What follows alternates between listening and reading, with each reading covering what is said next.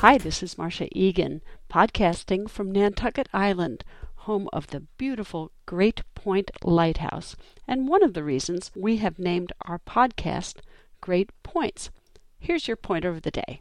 We have been talking about rewards, and today I would like to talk about rewarding yourself. Rewarding thyself. Now, this is an interesting subject because one of the biggest challenges with it is that we don't do it enough. Why should we be rewarding ourselves? Question mark.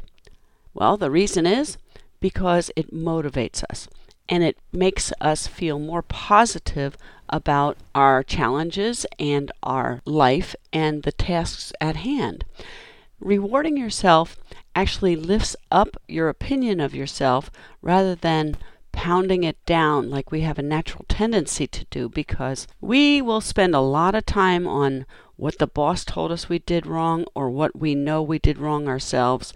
We kind of actually even berate ourselves unnecessarily at times.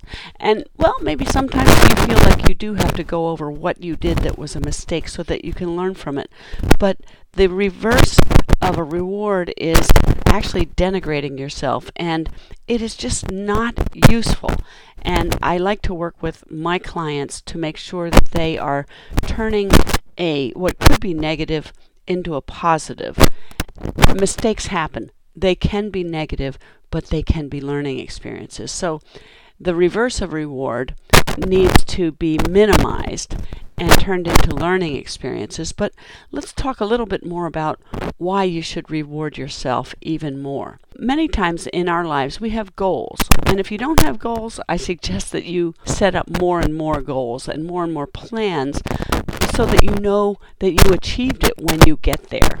And when you do, it's really nice to actually, when you set up the goal, is to set up the reward. And one of the ways to do this is to basically, let, us just say you want to lose 10 pounds. Well, when you get to the 10 pound mark, when I get there, I'm going to buy myself a new outfit. And so you're tying the reward to the goal. And so the reward can be a little bit of a motivator as far as reaching that goal. The more important part about it is it celebrates achievements. And when you celebrate, you feel positive about what's going on instead of, oh, I just lost 10 pounds. Check. I'm going to, you know, move on. We can use rewards in that way. Another very small but very important thing that I would like to suggest is that at the end of the day, find three things that you did well and tell yourself, hey, I did well with that.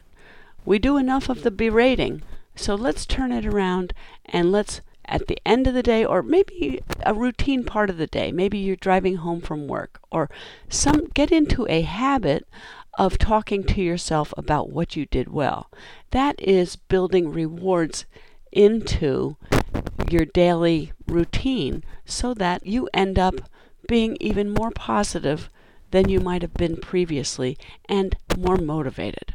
So think about rewarding yourself even more.